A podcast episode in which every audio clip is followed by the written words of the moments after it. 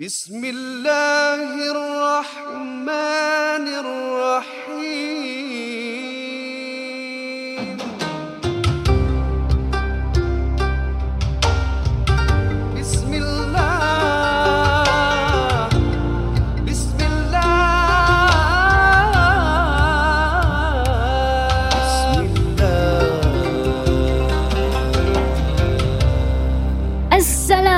Assalamualaikum warahmatullahi wabarakatuh. Amboi, aku dengan tangan-tangan macam lah orang nampak. Macam nak berkhutbah aku tengok.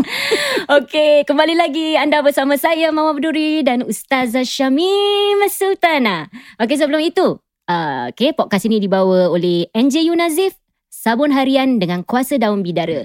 Okey, untuk uh, apa ni dapatkan uh, tempahan lah tapi belum jangan jangan tempah sekarang dulu, nanti boleh tempah ke www.nju.sg. Okey? Hmm. Uh, sebelum itu Ustazah, let's go. On to the show. Right.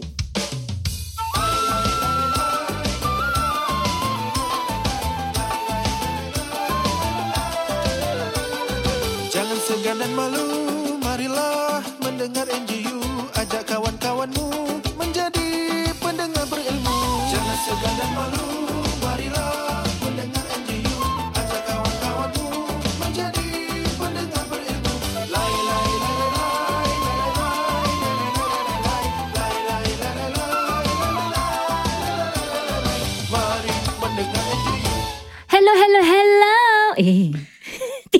tiba-tiba.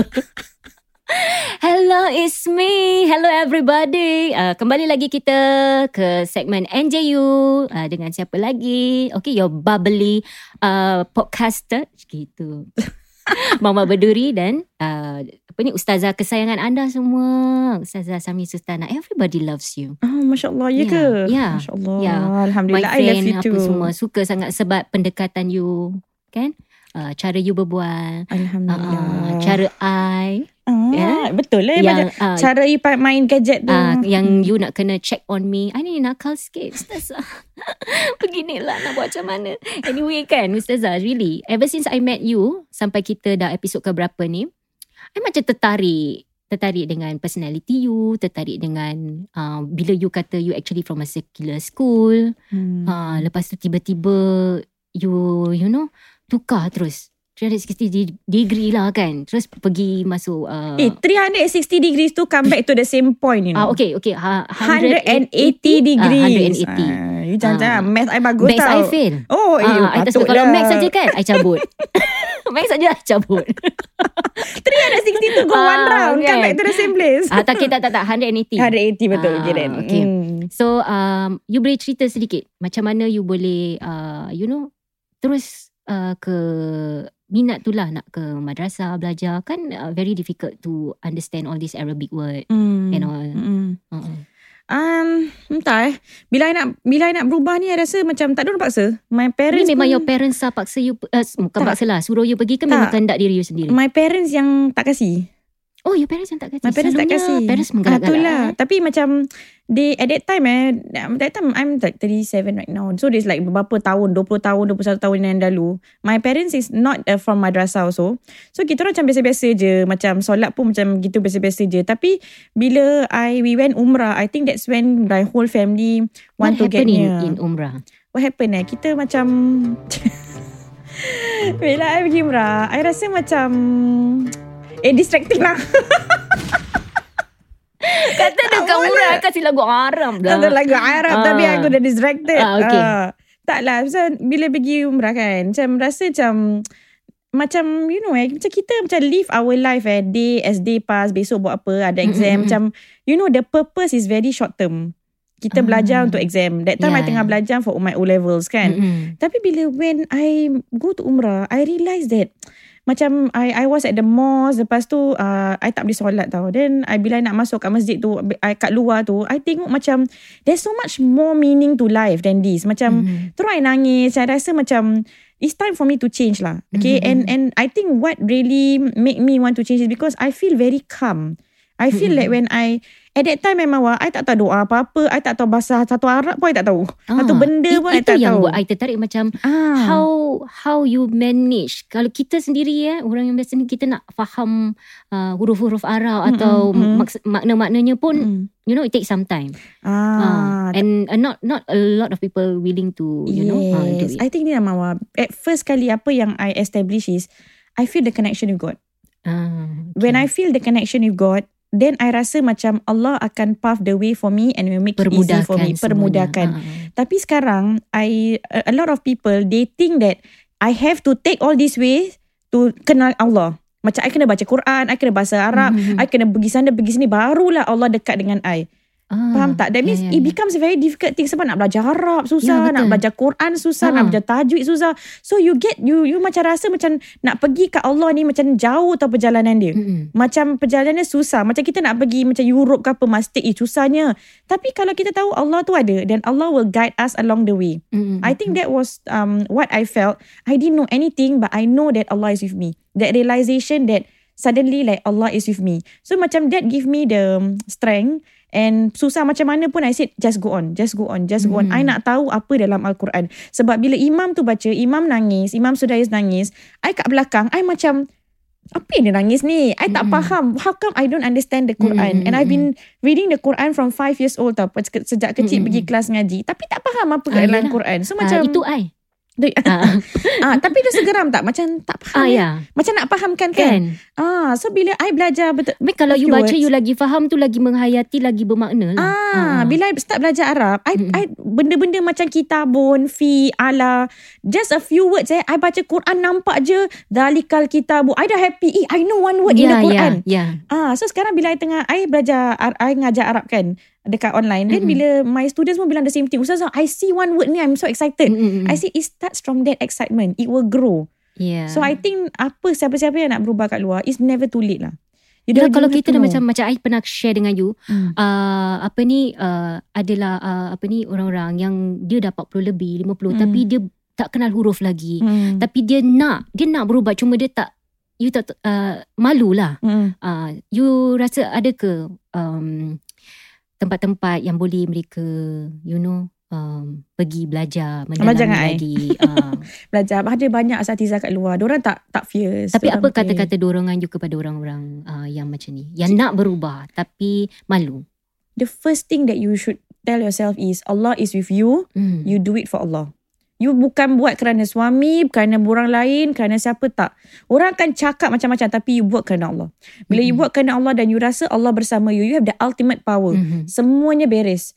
You buat apa pun, you struggle pun, you tahu Allah dekat Allah is with you. Susah Mhm. macam mana Bila I kat pesantren There is never one solat The first few months I kat sana Never one solat Yang I sujud I tak pernah nangis Sebab Hmm. susah Hidup sana susah Then Yeah. it's not a life Where it's, it's, it's Mm-mm. easy You know So macam Tapi I minta Allah Ya Allah you are with me Give me the strength Give me the strength Give me the strength So siapa-siapa yang nak berubah kat sana Tak kisahlah umurnya berapa When you have Allah You have everything Mhm. You have Allah, you have everything. Apa pun you struggle pun, Allah is not going to see apa you uh, you pandai baca Quran ke, you pandai ni. Allah is not going to see that. Allah just want you to take that first step to come closer to Allah. And that's why Allah say satu langkah yang kita pergi, kita jalan kepada Allah. Mhm.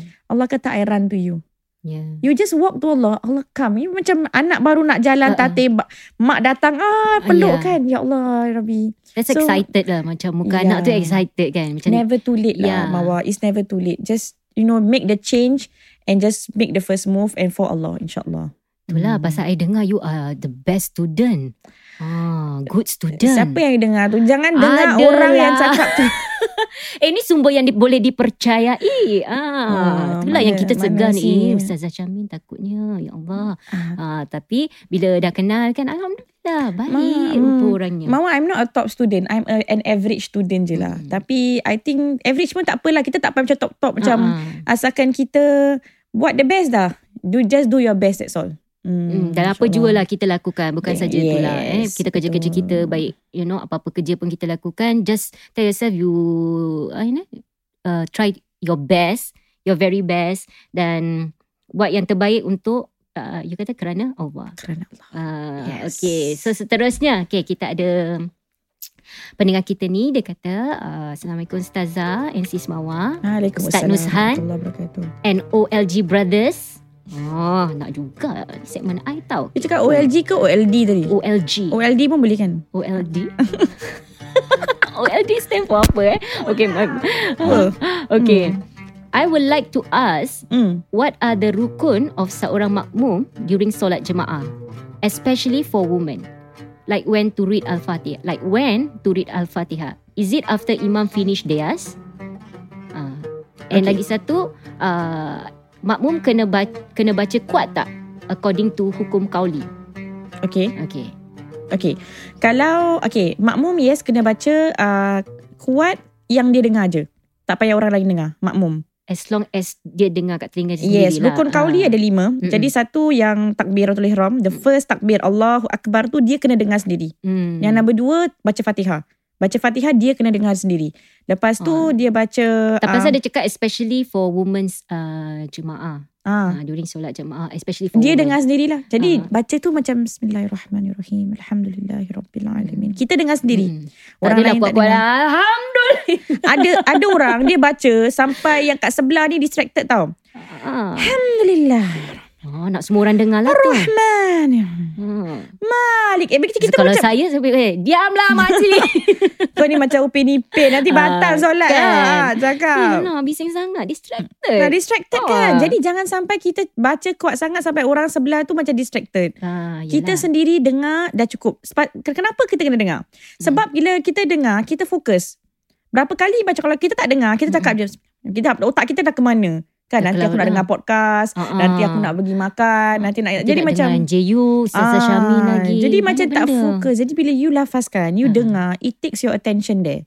Ah, Ah, lepas tu okay. tahiyat akhir pun kena baca kuat. Uh, bukan kuat as long as you can You- you hear lah. uh, uh, dengan selawat dalam tahiyat akhir dia sampai habis lah dengan sampai uh, syahadah sampai ke akhir lah Dan yang hukum kauli ni ada kata tu? Eh dengan salam juga assalamualaikum Ah, warahmatullah okay. the last one uh, the salam ada dua kan Mm-mm. the first of the salam she has to Hmm. say it that she can hear it assalamualaikum warahmatullah jadi dia boleh dengar sendiri Okay. Hmm. So another one dia kata, kenapa kita mesti solat without laungkan during Zohor and Asar prayers? I heard it because last time to avoid from musuh dengar. Mm-mm. Is it still applicable to us? If kita laungkan kuat sikit, Mm-mm. will our solat still be valid? Ah, kalau you lawankan kuat sikit, tak ada masalah. Hmm. Tak ada masalah.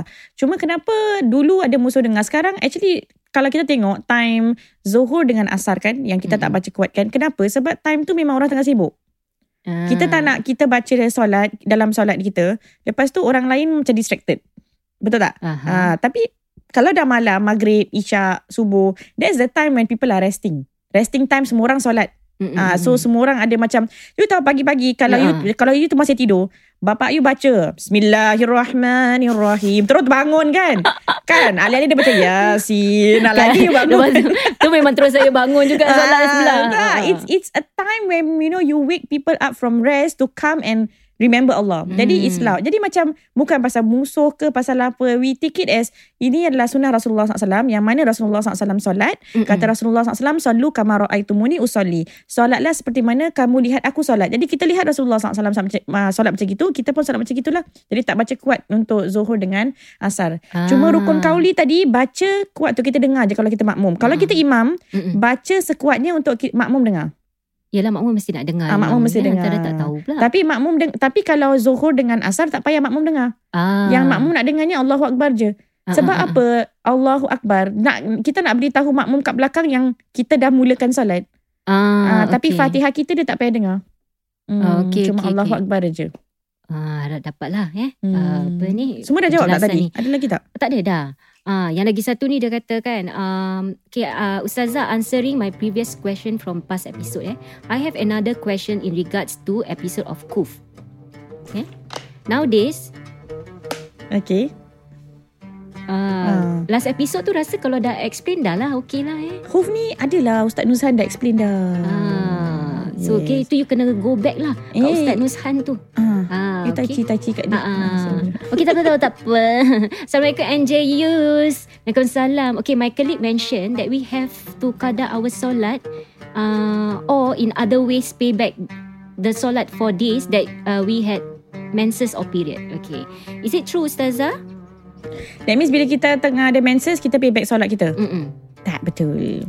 Dia kata, okay, mention we have to qada our solat in order to pay back the solat uh, the days that we had menses of tak boleh, tak payah. You what talking you. So Ah. must pay must pay Ah, back menses. Uh, menses Oh, sendiri. tak perlu. Sebenarnya Rasulullah SAW sendiri yang beritahu kalau kita nak Mana um, kawan dia dapat uh, ini fakta? Ah, itu sebab eh I Ini. baru baca tau Mawa about something. Dia kata this is such a nice article. Dia, dia bilang apa tahu? Mm-mm. Um, you know bila kita solat tu so important kan? Ya. Even orang pergi perang pun kena solat. Okay. Orang sakit terlantar pun kena solat, betul tak? Uh-uh. Ah. Tapi solat se-important tu such a big obligation. Allah beritahu wanita yang ada menses tak payah solat. Dan tak payah ganti lagi. Mm-mm. Masya Allah. Sebab apa tahu? Sebab bila Indahnya Islam. Indahnya Islam sebab bila kita tengah ada menstruation, kita ada hormonal changes. Kadang Ha-ha. kita marah orang tak faham. Kita nangis orang tak faham. Alali Hmm. nak nangis kan mama pernah rasa tak? Macam Alali nangis. Saya macam kenapa aku nangis eh? Oh, saya selalu, emotional. saya memang emotional. Oh, Cuma I like to put on a brave front. Like, macam, Oh. Ya. Itulah. Jadi macam banyak benda kita buat. Tapi Allah bilang kita tak payah solat dan tak Mm. payah ganti. Baru lepas beranak. Kita Mm. ada hormonal changes. Ya. Baru nak stabilize. uh-uh. Mak kita dengan struggle ni, struggle tu. Imagine kalau lepas solat je kita kena, uh, lepas beranak je kita kena solat. Dengan Hmm. darah-darah, dengan apa. Allah kata tak payah. Maksimum kita 60 tak ada, hari. Ya Allah. Tak ada that strength pun nak buat Masya Allah. semua. Jadi at that time, when people do not have mercy towards women, Mm-mm. when they have menses and when they just give birth, Allah Allah angkatkan benda yang paling penting solat tu yang Mm-mm. pertama akan dihisap nanti. Mm-mm. Allah angkatkan solat tu woman tak payah solat. Ha, Siapa cakap Muslim women are oppressed? Allah sayang kita. Masya Allah. Best kan? Yelah, kalau nak tahu Hmm. pasal Islam tu kita kena rujuk kepada you know, uh, bukan bukan kepada orang Islam. Mhm. Ada uh, there's a uh, apa ni saying that kalau you nak tahu pasal Islam bukan tengok uh, apa ni perangai atau tingkah laku orang dia. Mm-mm. Ah, you kena belajar hadis dia. Ah, betul. Ah, Sebab orangnya akan buat silap. Ah, hmm, kita kalau dia. cari inilah idola aku ustaz ni, ustaz ni ke Ah, ah. ustazah ni. Sekali ustaz ni buat salah. Eh kenapa ustaz buat salah sebab dia bukan malaikat? Ah, Dia kalau ustaz Jibril atau Mm-mm. ustaz Mikail, ah okey lah kan. Dia bukan malaikat. mm-mm. Ustaz buat salah, semua dai-dai buat salah, kita Mm-mm. orang semua buat salah, Mm-mm. manusia buat salah. Ada orang pula dia bilang apa tahu? Kalau ustaz ni buat salah kita tak boleh ikut dia. Hmm. Kenapa tak boleh ikut? Dia manusia, dia buat salah. Tak ada Mm-mm. masalah. Kita sepatutnya rectify. Okay, dia buat salah. Kalau dia dah okay, dah, dah you know, dah minta maaf. Kita tengok apa yang baik dalam dia. Apa yang kita boleh ikut. Ilmu-ilmu dia masih kita boleh cedok. Masih kita boleh Mm-mm. raikan manfaat daripada dia. No problem. Tak ada masalah. Hmm, yelah kan. Okay, so another one is uh, dia kata, okay, saya ingin bertanya. Eh, tak main je ke? Oh, nak? Main lah. Ah. Ah, tak main macam- I macam I boring tengah tengok ni apa yang uh, You nak sedih ke? okay, nak, nak sedih. Ah, sedih kira.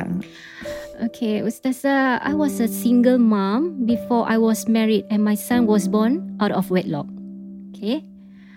I'm married to my current husband when my son is two years old. Alhamdulillah, my husband not only being a responsible husband to me, but he also take up the role as a father towards my son. Without any doubt, they are close as though they were blood related. My son is turning five this year. We plan to have my husband to adopt adopt my son and binkan my husband. The reason of that is because at this age he is confused by the name of his father yang binkan my son Abdullah whereas my husband name is Abdul Halim. Okay? At school teacher taught uh, him his full name bin Abdullah but when people ask what his father name he doesn't know which what well, what to say. At times he said Abdullah Abdul Halim. So my question is when we finish with the adoption process and already binkan his name to my husband name, should we explain his status when he grow up? Orang tengah feeling-feeling kau picit yang tu. Hmm. Dah habis. Macam nak wake wake up Ah, sekarang. Okay, so maknanya anak dia ni anak-anak angkat dan dia telah berkahwin dan dia nak bin tukarkan binkan anak, anak dia. angkat adopted ke anak wedlock tu? Anak wedlock. Wedlock, oh, okay. Ya, wedlock. Ah, ya, wedlock okay. kena binkan Abdullah lah kan. Ah, ah. So dia dah kahwin ni dia nak tukar bin uh, anak dia kepada uh, suami dia yang sekarang ni. Okay. Possible ke? Possible dalam law memang possible tapi dalam Islamic law memang tak possible lah. Ah, Hmm. tapi kesiankan budak ni juga sebab apa dia confused Mm-mm. at this age eh uh, bapak dia siapa and all Mm-mm. that. So the best thing is uh, when you want to adopt you can adopt. Uh, that means you can go through the adoption process and all that sama. Tapi kalau nak tukar nama itu adalah masalah lah kalau nak kita nak tukar nama. Kalaupun nak taruh bapak je punya nama then cannot have the bin there. They cannot have the Ah. bin. Bin tu kita kita rasa macam bin ni macam something small kan. Ah. Three letters je bin ataupun binti. Son Ya. of, daughter Tapi of. selalu dia kata kalau anak lelaki Hmm. bila kahwin kan dia tak perlu Wali lah. ah diwalikan kan. So Ah. kalau tukar bin kan orang kata tak obvious. Tak obvious. Unless dia perempuan. Yes. Tapi it's a stated hukum dalam Al-Quran. Mm-mm. Dulu Rasulullah SAW dia ada seorang hamba nama dia Zaid ibnu Mm. Haritha. Lepas tu uh, Zaid ibnu Haritha bila bapak dia datang nak ambil Zaid, Zaid Mm. tak nak pergi kat bapak dia. Jadi dekat di situ Rasulullah SAW kata Zaid ibnu Haritha lepaskan jadi hamba, tak, tak Mm. bukan jadi hamba saya, jadi anak angkat saya. Jadi Zaid ibnu Muhammad. Okay. Tapi bila Zaid ibnu Muhammad nak maksudnya nama dia kan Zaid ibnu Haritha. Mm-mm. Jadi Zaid ibnu Muhammad, Zaid anaknya Muhammad. Mm. Ah, Allah turunkan hukum beritahu tak boleh binkan kepada adopted father. Jadi kena Ah. kena binkan kepada bapa dia. Jadi Zaid ibnu Muhammad tukar lagi jadi Zaid ibnu Harisa. Jadi that, because last time memang orang suka kalau orang adopt anak, Mm-mm. adopt uh, nama dia ikut bapa dia. Jadi ini menjaga nasab lah. Dalam Islam, we are very concerned about nasab, lineage. Mm. Maksudnya lineage ni kena jaga. Ah, kalau dia bin kepada bapa dia kan, nanti ada masalah. Nanti cucu dia pun bin. Mm. Ah, cucu dia katakan dia ada anak. Okay, Ah, ah. dia tak ada masalah. Tak ada Hmm. masalah aurat dengan bapak dia. Ya. Nanti dia ada anak perempuan. Ah. Anak perempuan dia dengan bapak dia yang sebenarnya bukan datuk apa. Ah. Tapi kalau dia bin kan, kan dia it create, it create a confusion Yeah. in the nasab. Itu bukan datuk dia yang sah. Ah, kan ni nampak tak kalau dia ada cucu. Mm, That means cucu tu dengan dia pun kena jaga aurat. Okay, I nak tanya you eh. Okay, katakan lah, uh, si bapa ni eh, dia dilahirkan sebagai anak luar nikah. Kan? So kalau dia ada anak, Hmm. tapi anak kandung dia, dia boleh jadi uh, wali kepada anak kandung dia tu. Dia ada anak, anak kandung daripada pernikahan yang sah atau tidak? Uh, salah. Ah, kalau sah, sah lah. Oh, dia okay, ikut okay. pernikahan. Ah, Contoh okay. eh, uh, dia kahwin, uh, dia ada anak luar nikah dengan, katakan perempuan ni ada anak luar nikah Mm. dengan lelaki ni Ya. sebelum kahwin. Ah, ah. Lepas tu dah kahwin, Mm-mm. ada anak lagi dua. Ya. Anak lagi dua tu, after akad nikah yang sah, anak lagi dua tu considered anak sah. Oh, secara salah. Oh, okey, okey, okey. Barulah Mama tahu sikit-sikit kan. Okey, yang lagi satu ni dia tanya tahu Ustazah. I would Hmm. like to ask about miscarriage. Hmm. Ah, okay. Uh, there is a hadith about miscarried fetus Mm-hmm. who will be waiting for their parents in front of the gates of Jannah. Mm-hmm. May I ask if this hadith is sahih? And if this applies to all miscarriage, no matter the numbers of weeks or only to those above 120 days, fetus is already uh, with roh. Hmm, okay. Mm-mm. Hadis ni memang sahih. Okay, hadis ni uh, ada hadis Tirmizi, Tirmizi ada hadis Ibnu Hibban dan um, ada hadis beberapa hadis juga eh uh, yang mana kalau uh, seorang saya uh, ringkaskan sajalah hadis tu eh. Hadis tu adalah kalau seorang uh, bayi eh yang telah meninggal maka um, uh, Allah akan uh, apa tu uh, tanya dengan malaikat kamu dah ambil tak uh, roh ni? Dan apa yang anak uh, apa yang ibu bapanya beritahu? Dan ibu bapanya beritahu inna lillahi wa inna ilaihi rajiun Mm-mm. ibu bapanya reda maka nanti Allah kata uh, binakanlah dia sebuah rumah di dalam syurga nama dia Baitul Hamd. Uh, rumah Hmm. oleh uh, rumah pujian. Uh, jadi memang ada macam kita uh, hadis yang mengatakan apa-apa bayi yang mungkin uh, gugur ataupun bayi ni dia kecil sebelum balik ataupun baby ataupun child Mm-mm. 5 years 6 years old passed away. Mm-mm. Ah ni termasuk dalam hadis ni.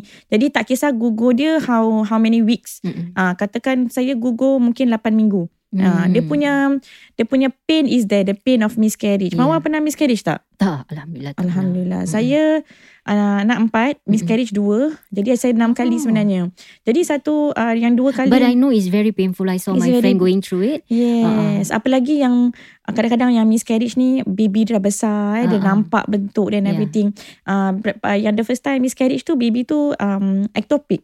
Uh, ada question ectopic tu pun ectopic. Ah. Jadi baby kecil. Ectopic ni dia maksudnya dia di tempat bukan dia luar rahim. Dia Ah. dekat fallopian tube dia Yeah, yeah, yeah. stuck ataupun dia dekat C-sex scar. Yes. So that that time you have to stop the baby from growing lah kalau tak Mm. kita dangerous kan. Ini semua considered as keguguran. Ini Uh-huh. semua considered as keguguran sebab dia pregnant. Hmm. Jadi apa pun apa terjadi the pregnancy has to terminate namanya keguguran. That's all. Okay. Okay, kalau keguguran maksudnya baby tu memang um, roh tu kita tak boleh tak payah tengok ah ada roh ke tak payah roh ke uh, kita fikirkan eh, it's not something that we have to think. Adakah dia di syurga ke, tak di syurga ke, baby. Memang Allah dah letakkan dalam rahim kita tu, dah consider kita dah ada naluri sebagai seorang ibu. Ya. Nak nak sayang dia Ha-ha. kan. Mesti insyaAllah Allah berikan kita ganjaran. Ah, Ah, Tapi jadi- kalau macam gitu kan Fitr tu kita kena uh, kalau di uh, tanam kan kena dengan uh, cara-cara yang macam kita uh, apa ni tanamkan jenazah yang Oh, yang okay. dah ni lah. Itu yes. Sama juga. tanamkan Mm-mm. kalau bayi tu ada alamat hidup eh Mm-mm. bayi tu kita nampak dia hidup dia menangis Mm-mm. ataupun dia bergerak maka wajib kita mandikan Ha-ha. kita kafankan Ha-ha. kita solatkan dan tanamlah mayatnya seperti apa yang kita buat dengan mayat dewasa Mm-mm. okey tapi kalau bayi tu dia tak ada alamat hidup Ah. tapi sifatnya cukup Ha-ha. maka kita wajib mandikan Ha-ha. kafankan dan tanamkan tak Hmm. payah nak solat Oh, Ah, okey, itu okey. maksudnya dia tak ada alamat hidup Ha-ha, ha-ha. Okey.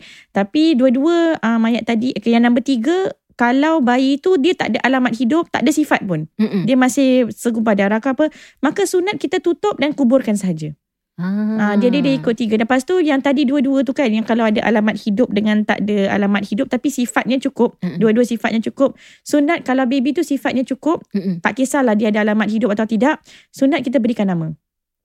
Mm-mm. Berikan nama Abdul Rahman ke Abdul apa ke ah, Dah ah. tahu gender baby ah. boleh, tak boleh kasih lah Kalau tak tahu gender tu Tak tahu Saza Saya tak tahu dia lelaki ke perempuan Tak Ah, tahu kalau katakan Kak, Ambil nama yang mana uh, Dua-dua boleh Hin ke Ontbah ke a, a, a, Sa- Saat ke Ha-ha. uh, Apa tu Kalau Apa-apa kita tak tahu lah jantina dia lagi pun just give lah. Yes, satu nama lah Ah. Ataupun Abdullah Mm-mm. uh, Kita macam Just give a name to it lah Mm-mm. mm, Dan membuat akikah atasnya Sunnah kita Ah. sunnah Kalau sifatnya dah cukup Kita sunnah Akikah ni pun sunnah Jadi Mm-mm. kita boleh buat je lah Kalau tak tahu lelaki ke perempuan Boleh pilih nak Kalau lelaki dua kambing Mm-mm. Dan perempuan satu kambing Ikut kita punya kemampuan, Kemampuan lah, lah. Mm-mm, Ah. Betul Okay. Mm. So the last one ni, Mhm. uh, okay, Ustazah ada tanya, um, I want to ask, is salam cium tangan a religion thing or just Malay culture? My eldest already reached puberty, puberty and from an all-girls school. She doesn't want to salam her own uncle, both paternal and maternal side. Already told her they are her muhrim.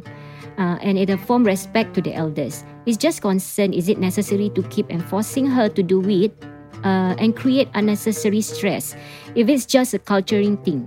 Mm. Mm. Okay Number one um, The word mahram dengan muhrim eh Mm. Dia berbeza Mm. uh, Muhrim tu adalah orang yang pakai ihram Jadi dia yang pergi haji pakai Mm. ihram tu Nama dia muhrim Okay. Mahram is the one that kita kena jaga batas lah kita macam Hmm. uh, pakcik yang mendatang semua ni. Uh-uh. Okay that's number one. Number two yang dia tanya pasal salam adat Ha-ha. ke tak. Adat cium tangan salam ni uh, okay. Yang cium tangan bila kita salam tu adat. Adat. Uh-uh. Kalau dekat negeri Arab kan dengan biasa saya tak rasa diorang cium tangan. Diorang Oh, selalu kita, ada? kita jumpa uh-uh. kita cium mm, mm, mm, gitu-gitu kat tepi-tepi. Uh-uh. Lelaki pun tak ada yang cium tangan. tak ada. bagai Lelaki pun diorang pun cium tepi-tepi. Jadi macam cium macam kat, kat kepala lah Ah, ah, gitulah. ah, Ah, So I think it's an adat. Dan kita, Mm-mm. I rasa kalau kita pergi mana-mana pun macam orang Jepun dia bow down Bow, gitu kan. It's yeah. just an adat cium tangan lah. Jadi kalau uh, it's an adat and um, tak tak perlulah kita salam ke apa. Lepas tu the third thing is anak dia ni macam rasa tak selesa. Tak selesa. Uh-uh. I think this is not about religion but I think it's more about kenapa dia tak selesa. Kalau dia rasa kita we have to listen to her. Mungkin pak cik ni memang kadang-kadang pak cik ni memang kita boleh salam. Dia bukan pak cik mendatang, dia bapa kita punya abang. Tapi Ah. pasal mungkin dia kata paternal and maternal side. ah tapi mungkin pak cik ni cara dia tengok ni macam lain. Ah, mungkin dia tak selesa. Ah kat pak cik ni suka ai duduk main duduk kat atas ah, riba pak cik. Uh-uh. Dia dia tak dah rasa. apa hal pula duduk. Ah, so this Kan? is actually you have to if she's not comfortable then we have no right to force her to Ah, salam. ah. That means dia tak comfortable, tak comfortable. Tapi yelah Hmm. biasalah mungkin dia takut kalau tak salam nanti pakcik-pakcik ni cakap ah, kau ni tak ajar anak engkau ke? Hmm, sekarang Ah, salam kan? mufti je lah. Ah. Taruh tangan Taruh sini. tangan kat dada salam je. mufti kan salam best. COVID. I rasa salam mufti ni best ah. Mm-mm. Tak payah orang siapa-siapa nak salam salam mufti je. Ha gini kita salam taruh tangan kat atas dada bilang yes pak cik sekarang COVID-19 tak Ah. boleh pegang sentuh-sentuhan. Betul. Jadi kita macam gini je. Settle problem. Ya. Mm-mm. Ini pun adat ni tak satu. payah nak stres. Kan? Betul. So okay, uh, harap terjawab ya soalan-soalan anda semua di podcast hari ini. So um, Terima kasihlah kerana mendengar NJU Muslimah ni kepada anda semua. So seperti biasalah kalau ada kekurangannya semua datang daripada Mawar. Uh, Dan, kekurangan dan saya. uh, kami ingin meminta maaf seandainya adalah tersinggung perkataan-perkataan kami kepada anda semua. Okey, Mawar harap kita dapat berjumpa lagi di lain uh, episod akan datang. Dari itu, uh, podcast ini dibawa oleh NJU Nazif, sabun uh, kuasa daun bidara. Uh, semoga kita jumpa lagi di episod akan datang. Assalamualaikum warahmatullahi wabarakatuh. Mawar signing off.